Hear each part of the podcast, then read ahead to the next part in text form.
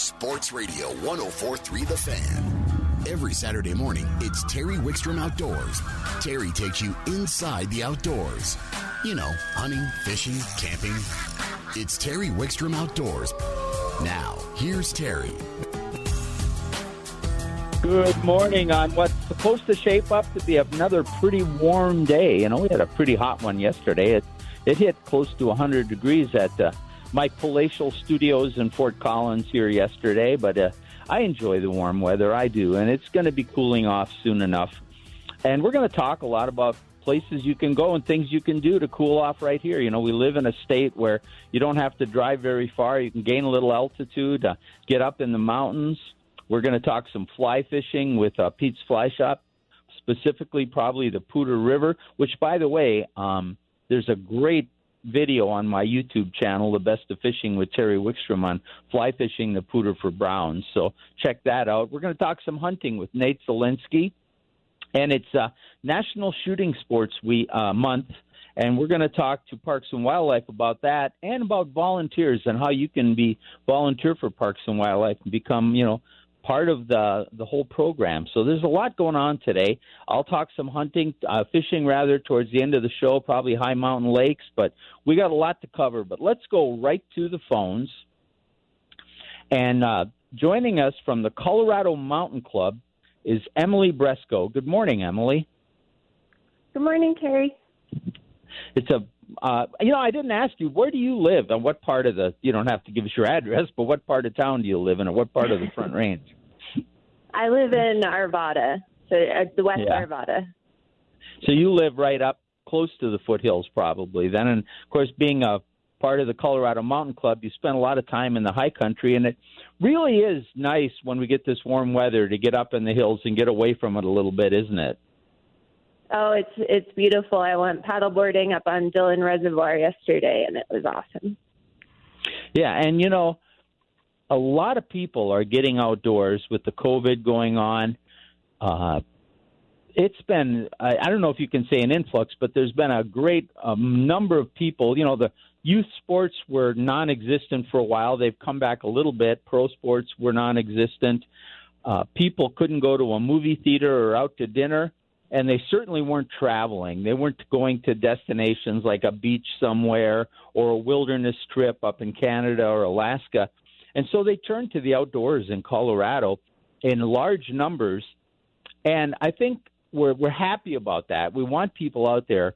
But there's also a responsibility to understand what you're doing and to understand what can happen to you outdoors and try to mitigate that so we don't we don't damage the environment, and then we don't turn a possible inconvenience into a tragedy. And Colorado Mountain Club has a lot of classes we're going to get to, but first, why don't you tell us about the Colorado Mountain Club? Great. So the Colorado Mountain Club was founded in 1912, and we remain the state's leading organization in uh, conservation, outdoor recreation, and education uh, opportunities. So basically, we're your outdoor community. Um, we have a network of volunteers that lead our members on a, uh, in a variety of different trips, classes, um, and events.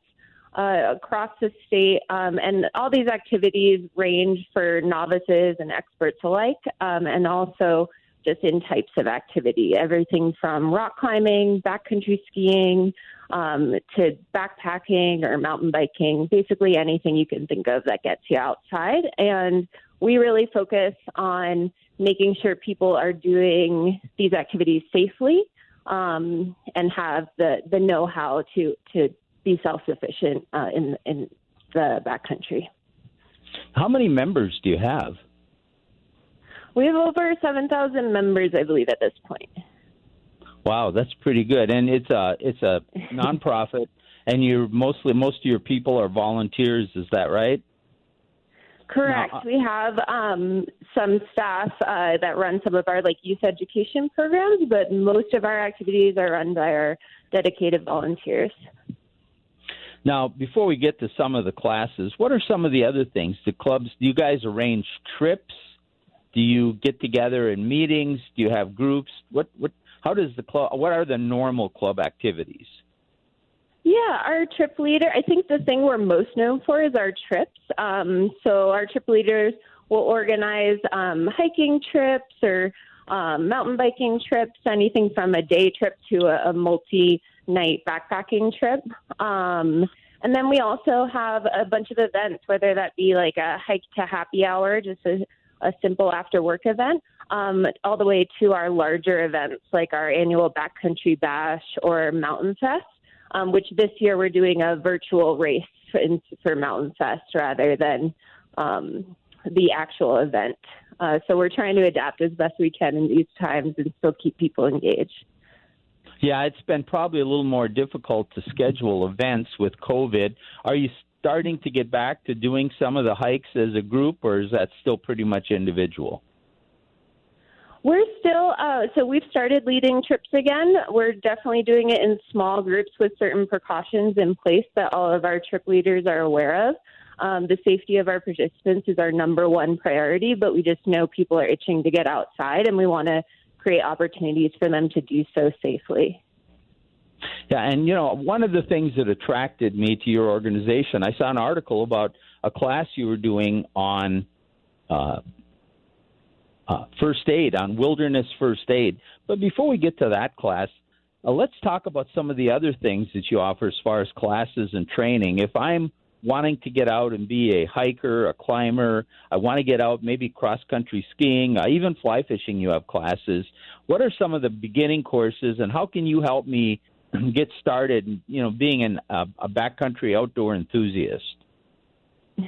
Great. So I, I think the number one thing we, if you've never been outdoors before, the number one class we direct you to is our wilderness trekking school, which is a great um, opportunity to just learn the basics of what to carry in your pack, um, how to navigate certain terrain, um, how to operate outdoors safely, um, and a little bit survival component, maybe some snow travel stuff thrown in there.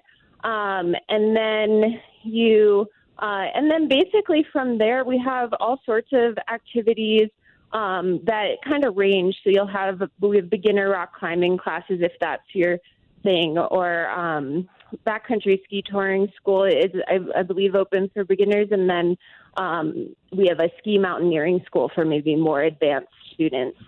Um, so basic, so really any activity level you can think of, um, we we can get you started. Now, are the classes aimed at? Now, you talked. We talked backcountry skiing and climbing, but and those can be demanding and rigorous. Do you have classes that that that are more suited to maybe a person who just wants to hike the trail, or do you do trips that are fairly easy to do so that any level of person that's capable of activity could take part in? Absolutely. So um, like I said, our wilderness trekking school is made for beginners, um, and you, we even have some um, kind of one-off uh, navigation classes that are, are made for beginners and really designed to make you feel comfortable be, being outdoors. What would an easy, so yeah, an easy hike, an easy hiking trip with a club? What, what would that look like? So all of our um, trips are rated on a scale, and I would say the majority of the trips we offer are an easy hiking trip. So that um, I guess it, it can be somewhat subjective, but that's going to be um, you know something short, maybe um, two three miles, uh, easier terrain, not far in the backcountry where um, help's not readily available.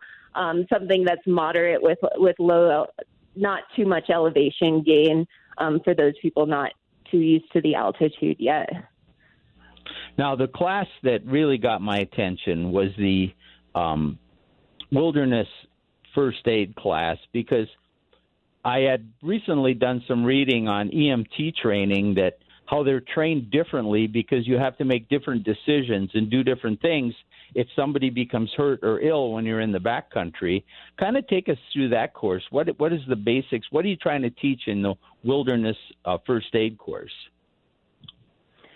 Yeah, so in our wilderness first aid course, um, we uh, obviously we cover the the basics of first aid, how to um, prevent and treat uh, common injuries, and then also um, take care of those more severe injuries until help can arrive um, and make dis- evacuation decisions on those. But I think where the wilderness component comes into play um, and can can be the big piece of this is is that um, risk assessment and, and mitigation and just being um, prepared and aware for, of all those uh, things that can go wrong in the backcountry. Um, and then also just there's that increase, that wilderness element, right? If you're in the backcountry and something goes wrong, you're not always so easily able to call 911 and, and have first responders receive, res, respond on scene immediately. So you really need to know how to, even in those severe emergencies, how to uh, at least take take care of it until help can arrive. Well, risk assessment, I think, is tremendous that you teach that because the number one thing in outdoor survival, when I used to teach some classes, was not panicking, understanding the situation, and making the best assessment of what your actions you needed to take. And somebody gets injured, and whether you're uh, uh with them or alone, especially if you're with somebody, you really have to decide how should I treat them? How long are we going to be up here? And and can we get help? And if we do get help, how are they going to get to us? And will they be able to evacuate us out? There's a lot of decisions that come into play if you do get hurt or sick up in the high country, isn't there? Right, and my my favorite uh, saying in my past uh, wilderness first responder training is slow is steady and steady is fast. So um, taking your time to really um, assess the big picture of the situation and and work out all of the different possibilities of what can be going wrong, both with the patient and in the scene, um, and analyzing all the different your different options for both treatment of whatever the ailment is um, and evac or remaining in the field. Now I know you've got. I looked at your website and it looks like you've got classes starting for as little as $50. This class is a little more, but you get actually certified in this class. What's the cost and what type of certification do you get with this? Yeah, so our you get uh, an it's a nationally accredited wilderness first aid certification, um, as well as your Epi, EpiPen auto injector training um, with this course uh, and it runs uh, $200 for CMC members and $245 for non-members, which is actually uh, pretty competitive in the in the wilderness first aid market. If you check out other companies like REI, um, we're we're a little bit more affordable but high quality instruction nonetheless. Now, when somebody signs up for this class, in the past it was an in-person class. I think you've had to change a little bit for COVID, haven't you? Right, yeah. So this is a 16 hour uh, accredited course. Um, and usually we do both of those field days, um, just both uh, classroom days, combination of classroom instruction and, and field instruction. Uh, what we did to mitigate the, the that in-person interaction um, in times of COVID was transition this course to a hybrid course format. So currently what the course looks like is it's going to be a uh, four hour lecture uh, that's a live virtual lecture with one of our uh, instructors, and then followed by four hours of self paced online learning for you to complete at your own time. Um, so that's going to be a series of videos and, and skills videos and quizzes uh, that we make available through Google Classroom. Uh, and then the final portion of the course will be an in person field day that we'll schedule for a later date when we feel that um, it's safe to do so. And of course, those field days will have uh, COVID uh, precautions in place because, as I said, the safety of participants is our number one priority. Now, as you guys have been teaching this course, has there been one common misconception or tip that you think is most valuable to give people out of the class? Well, I I'm going to say my number one tip that I, I took away is I think um, a lot of us are really eager to help others when we see somebody in need. But the number one tip that I learned was to um, first um, assess the scene for hazards to yourself, other bystanders, your fellow rescuers. Um, and make sure you're not going to be putting additional people in risk before administering help to someone else. Um, too often do people rush to someone's aid, and in the process, they create a situation where now you have two or three people that need to be rescued rather than the uh, original one. That's really a great tip. Hey, if people want more information, we're out of time, but how would they find the Colorado Mountain Club? Yeah, they can log on to cmc.org. So cmc.org. I logged on. All the information is there about all your classes. Sounds like a great organization and this uh, wilderness first aid kit to me. And you do some survival classes and some other classes too. So you have a lot to offer. That's uh, cmc.org. Emily, thank you for joining us. Thank you so much for having me, Terry. You bet. That's Emily Bresco from the Colorado Mountain Club. We're going to take a time out. We come back. We're going to talk about how you could volunteer to work with Colorado Parks and Wildlife on Terry Wickstrom Outdoors on 104.3 The Fan.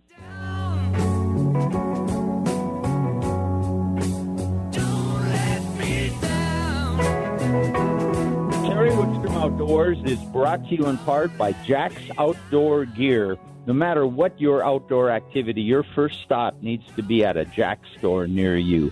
Let's go right to the phones. And joining us from Colorado Parks and Wildlife is Becky Morris. Good morning, Becky. Hey, Terry. How are you? I'm doing great. What is it? You know, I know it's a little warm, but it's been so beautiful out lately. You just got to get outdoors. And we have some great outdoor resources, and among those are the 40 plus Colorado state parks. But those parks wouldn't run as smoothly or be as nice if it wasn't for a lot of volunteers, would they? Yeah, that's absolutely true. You know, I'm just so impressed with everything that volunteers contribute to our agency. It's not just the time, but it's also a lot of talent and a lot of ambassadorship.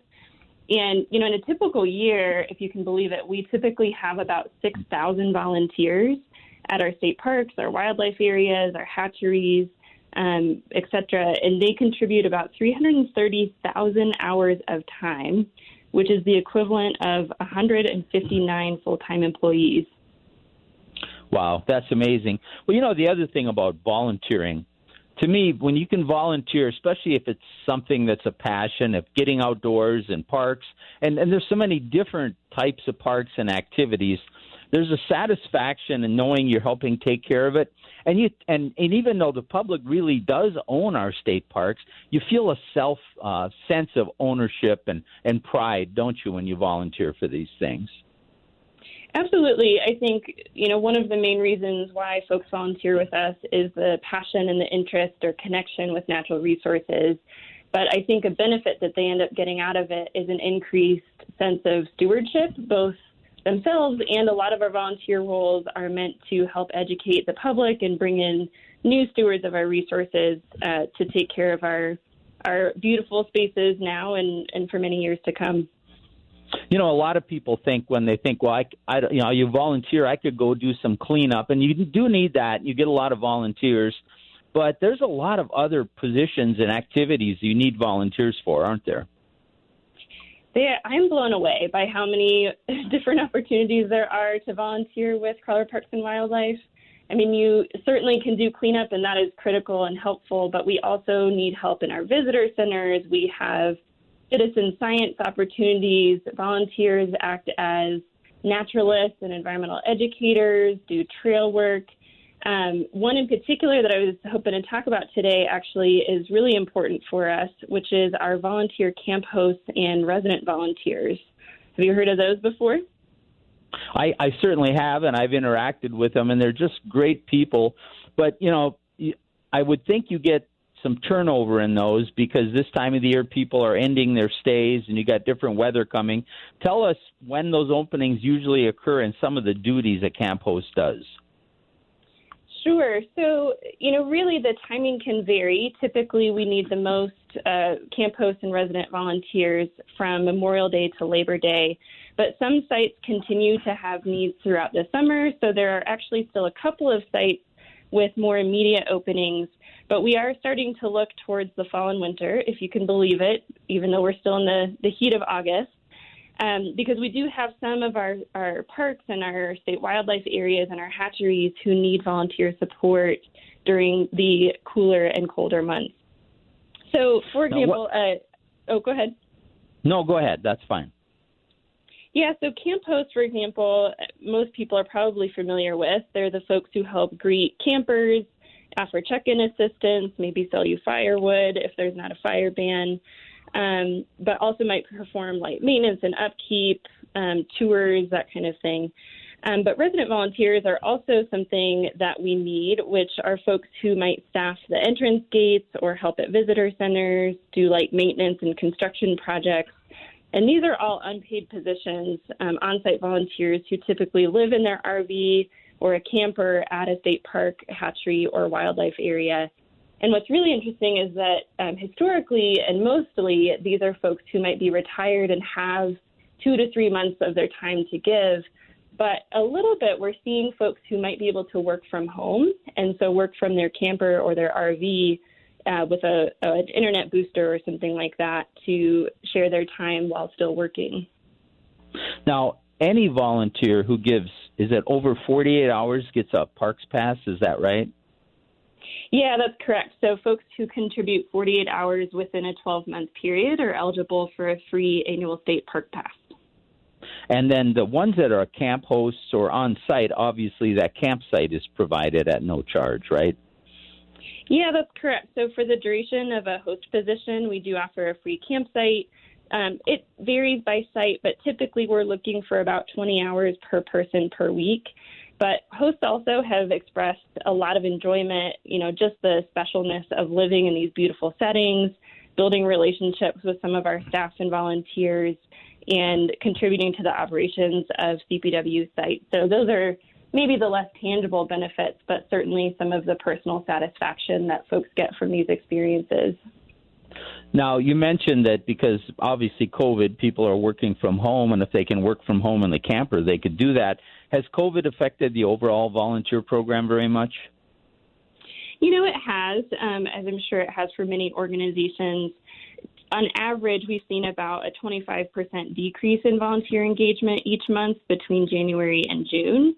And some opportunities realistically continued if they were maybe more solitary, local, and individual. We have folks who do raptor or bluebird monitoring or river watch water quality monitoring. Um, others were closed temporarily due to safety precautions, but now are open with appropriate protocols. And some, quite honestly, continue to vary just depending on the location or the program and what we can do to keep everybody safe. So it has taken a toll, but I've been impressed with the volunteers who have reached out to say, you know, hey, I still want to support, I still want to be involved. How can I help from home? So this has been a good opportunity for our agency to consider different ways that folks can continue to support what we do from the safety of their own home. If I'm interested in being a volunteer and finding out what opportunities are available, where do I go for more information? Sure. So the best place to start would be our website. It's a little long, so bear with me. It's cpw.state.co.us slash volunteer. Um, or you're welcome to give our team a call. The best number for us right now is 303 945 1878. All right. We're out of time, Becky, but you know, people, if you want to take ownership, if you really want our parks to stay beautiful, if you want them to operate, it's a great time to give of your time and it's so rewarding and it it just it helps everybody and it'll give you that really great feeling and you get outdoors. Thanks for joining us, Becky. Thanks so much, Terry. Have a good one. You bet. Becky Mars from Colorado Parks and Wildlife. Terry Wickstrom Outdoors is brought to you by Jack's Outdoors. Five locations on the Front Range. Broomfield, Fort Collins, Loveland, Lafayette, and one in Cheyenne. We're going to take a break. We come down. We're going to talk shooting sports on 104.3 The Fan. Yeah, you're rocking it, pal. Terry Wickstrom Outdoors is brought to you in part by Jack's Outdoors. You know, whatever outdoor activity you partake in, they have the clothing to help you do it. With today's modern clothing, there is no reason to not be comfortable and safe when you're outdoors. So stop by a Jack store near you and let one of their experts help you out. Let's go right to the phones. Joining us from Colorado Parks and Wildlife is Travis Duncan. And Travis, I understand this is National Shooting Sports Month. Is that right? That's correct. It is National Shooting Sports Month. Uh, August is National Shooting Sports Month, and the governor has even signed a, a proclamation recently announcing as much and um, trying to get the word out to folks uh, about this uh, cool month and, and how um, shooting sports help contribute to wildlife conservation in Colorado. And um, it's it's a great time right now to to celebrate the month by by doing those things that get you ready for the fall hunting season by getting out and sighting in your rifle and um, and getting getting ready to go. Now we've really seen uh, just an increase in the number of people going outdoors. I heard some of the numbers for the fishing license increases. I haven't heard the hunting yet, but I'm going to assume that there's a, a large number of people taking up hunting or going back to it that haven't done it.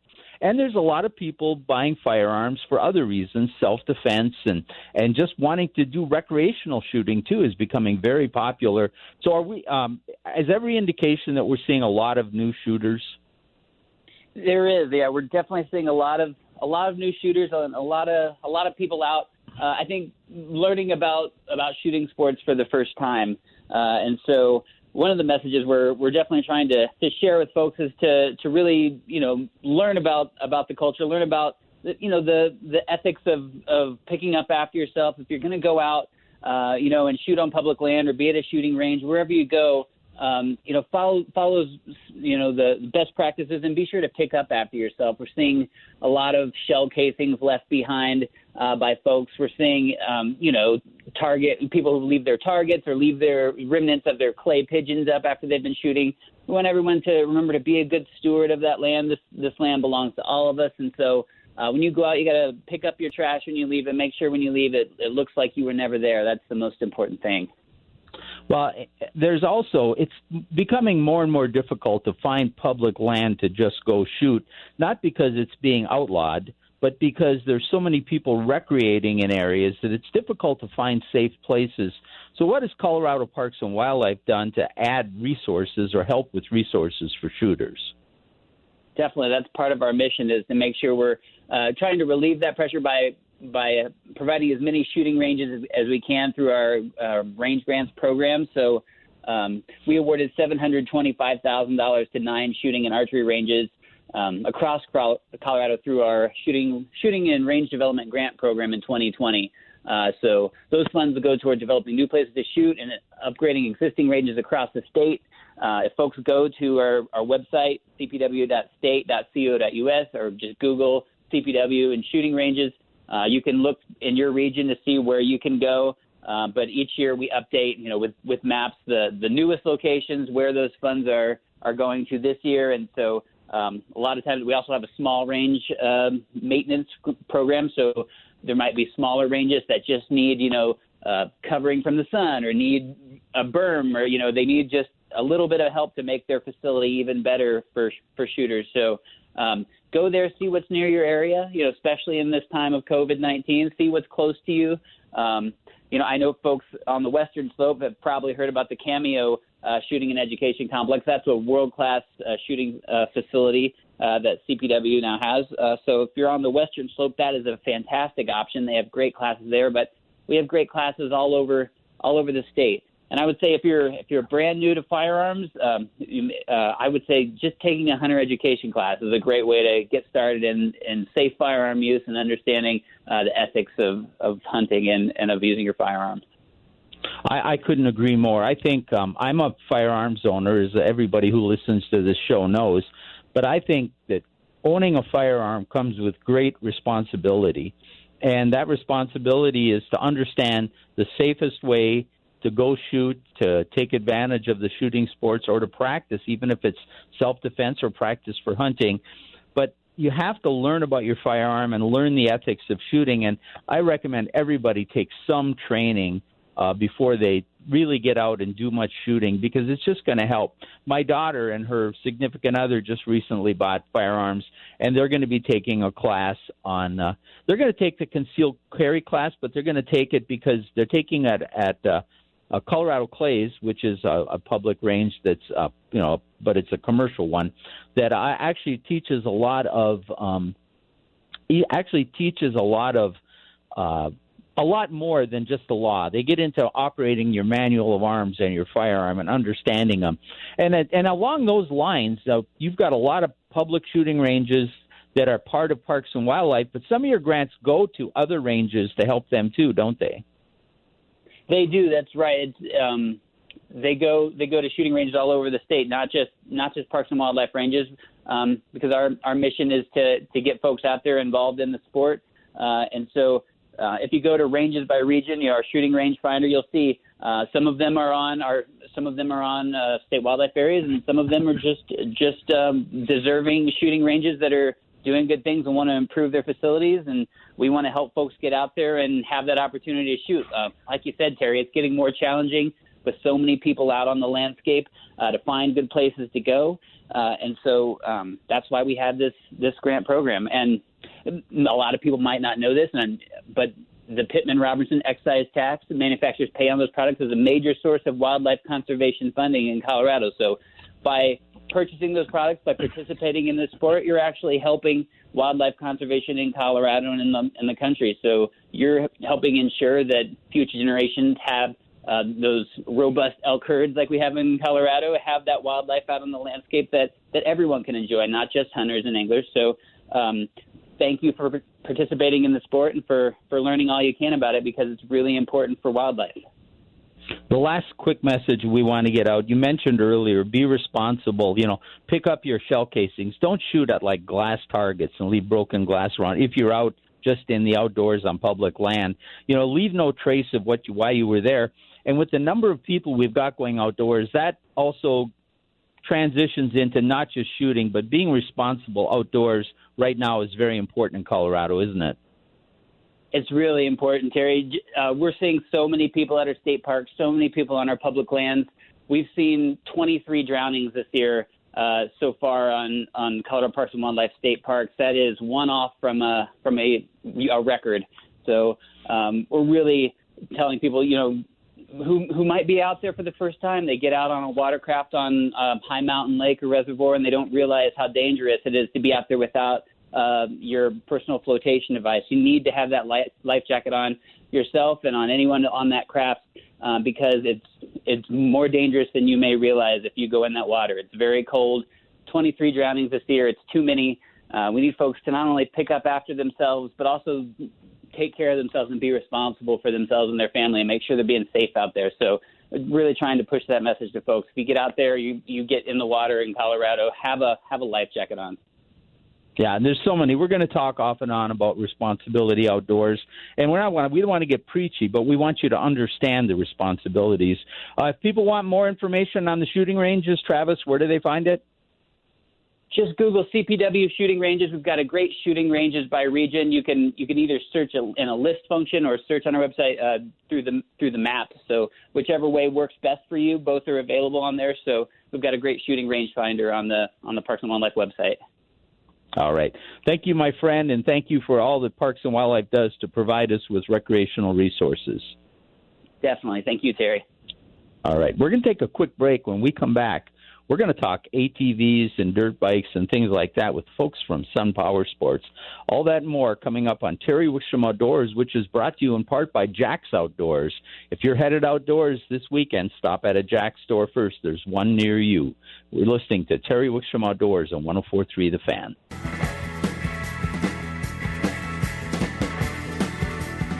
You're listening to Terry Wickstrom Outdoors on 1043 The Fan. Let's go right to the phones. And joining us from one of our favorite partners, Sun Power Sports, is Mark Kite. Good morning, Mark. Hey, good morning, Terry. How are you?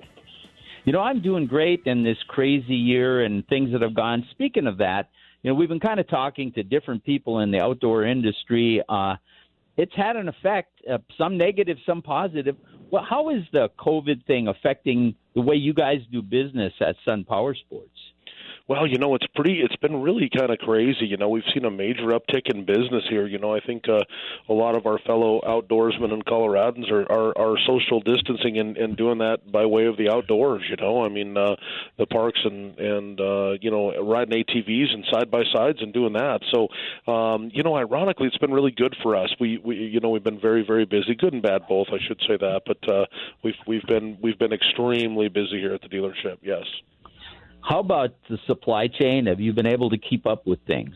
Gosh, that's a great question. You know, it really is. So, um, yeah, so we, we've we've done pretty good up until about this month, and now you know where where we're standing, both parts, accessories, and even major units. You know, it's definitely we're waiting on some product to come in and stuff like that. But you know, Sun's such a big place. We still have tons of tons of product on the floor for sale, and you know, we're getting oh I I don't know five or six trucks every single week. You know, so um, yeah, it's a little bit light for sure, but but at the same time, we're getting you know shipments every single week. Well, I think something's going to happen here quickly that'll change some of that too, because I'm sure the manufacturers were selling out of their 2020 models, and now the 2021s will be coming in, so that probably will improve uh, availability, wouldn't you think? Yeah, absolutely. You know, I mean, we ended uh, we ended this selling spree, if you will, you know, right at model year change, and so yeah, you're absolutely right, there. We've got uh, a bunch of the 2021 product, and, and ironically, that's what is being delivered right now is all 2021 product. So absolutely. Anything uh, really jumping out to you in 2021? Any new models or new accessories or new features?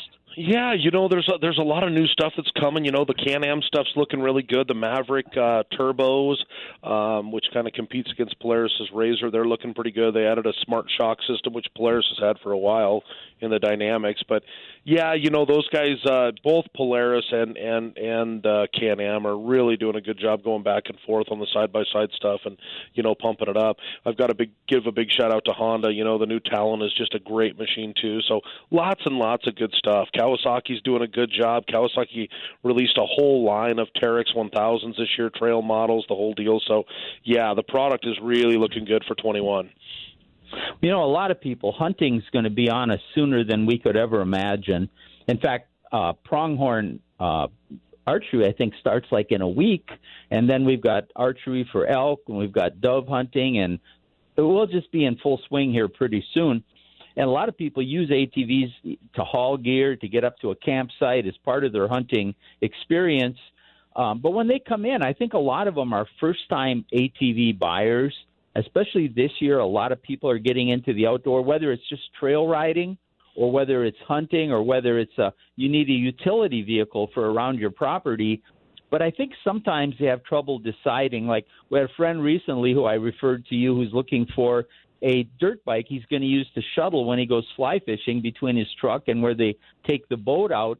But he told me last time I talked to him, he said, you know, I'm more than happy when I go in there if they tell me I'm out of line that there's something better well, that's the thing about Sun is you have such a variety and you have knowledgeable people, you can really steer them into something that fits their needs, can't you? Yeah, that's so true. You know, um, we've got a great staff here. You know, there's no question. We've got a great, great staff, and everybody here is enthusiasts. So you know, you're talking to guys who ride and and uh, you know they're into the sport as well. And you know, one of the first questions, Terry, we ask our customers is, you know, how are you going to use this? You know, so we can put them on the right vehicle on the right machine because you know there's a lot, a lot of choices out there, a lot of brands, and and uh, you know all the OEMs are, are making great machines nowadays. So it really is true. You know, we've got to tailor what the customer's doing and uh, put a vehicle to to what they're doing. Now, what if um, I come in? I already have a, an, an ATV or a side by side. I'm happy with. You have all the accessories. I mean, hunting's coming up. What kind of accessories can I get from you, and what kind of add-ons can I get? Yeah, that's a great question. You know, it's funny you bring up, uh, you know, the hunting season starting, and I know the pronghorn archery season's getting ready to start. I think the 15th of this month, and we've had several of our hunters in here, you know, getting geared up. But you know, when it comes to the accessory piece of it, um, when it comes to the accessory piece, lots of different things. You know, I mean, we, we, you know, these guys are coming in, you know, for the for the cooler fall winter season. You know, heated hand grips, uh, you know, gun scabbards, you know, you name it. I mean, it's really endless. Bags, ammo bags, um, you know, all kinds of stuff to put on their side by sides and ATVs for the hunting season. You know, I've every time you bring up heated hand grips, I've never forgiven you for all the times we went ice fishing on ATVs and you never brought one with heated hand grips. no, I didn't. No, I didn't. Last time Nate and I went out, though, I will tell you this: we had a full heated uh, cab system Ranger yeah, with us. Right. We brought a North Star Ranger, so it was really nice. We never got cold. And that's the trip I was supposed to be on and couldn't go. I think you did that on purpose. Yeah, but, right. You know, and ice fishing in Colorado, we'll talk about more of that as we get into the season. But you know, there's so many winter uses for an ATV or a side by side you know, plowing snow, ice fishing. There's a lot of lakes you can drive an ATV. And I'll tell you what, you know as well as anybody, the mobility those ATVs gave us to move around, Glendo in particular, allowed us to be successful when we might not have been otherwise. Yeah, absolutely, Terry. You know, lots of stuff like that. You know, when you're when you're you know moving from spot to spot, ice fishing, all that, just the mobility. There, there's no question. You know, I mean, you, you can be far more successful that way. You're absolutely right. Mark, how do people find you if they want to get more information or come out and kick the tires? Yeah, absolutely. So you can find us uh, right off the 84th Avenue exit. Uh, we're about two blocks east on Pearl Street, so about 89th and Pearl in Thornton, where you can always visit us online at www.sunent.com. All right, my friend, you uh, stay healthy and uh, keep business rocking. Absolutely. Thanks so much, Terry. You guys have a great You weekend. bet. That's Mark Kite from Sun Power Sports. Um, before we go to a break, I want to talk a little bit about Facebook and YouTube. Uh, we talk a lot about fishing. In fact, later on in the next hour, we're going to talk specifically about fly fishing the Poudre River. There's a uh, a video on my uh, YouTube channel, The Best of Fishing with Terry Wickstrom, just on that, where we fly fish the Poudre River and show you some of the differences and some of the the opportunities that exist there. I'm going to talk later on in the hour two, next hour, about some of the high mountain lakes and get away from the heat, cool down a little bit. And a lot of those high mountain lakes are featured on the Best of Fishing with Terry Wickstrom on YouTube. So the about half the shows on that channel were filmed within your backyard right here. Now a lot of them were destination shows. We went to Costa Rica, we went to Alaska, the Bahamas, Canada, Minnesota. So there's a lot of that too, but there's a lot right here in your backyard that you can take a look at. And follow us on Facebook because we're going to continue with trivia. We're not I, I don't know if we'll have one this week. We might, but I know next week for sure. And almost always the answer to the trivia question is on our Facebook page, Terry Wickstrom Outdoors. In addition to that, we repost podcasts of some of our most interesting interviews. I post my some of my Denver Post columns on our Facebook page. And we also get reports, fishing reports, and updates from around the state that we post there. And when we do add another video to the YouTube channel, Karen posts it on Facebook at Terry, Terry Wickstrom Outdoors on Facebook. We're going to take a time out. When we come back, we're going to be joined by Nate Zelinsky right here on Terry Wickstrom Outdoors on 1043 The Fan.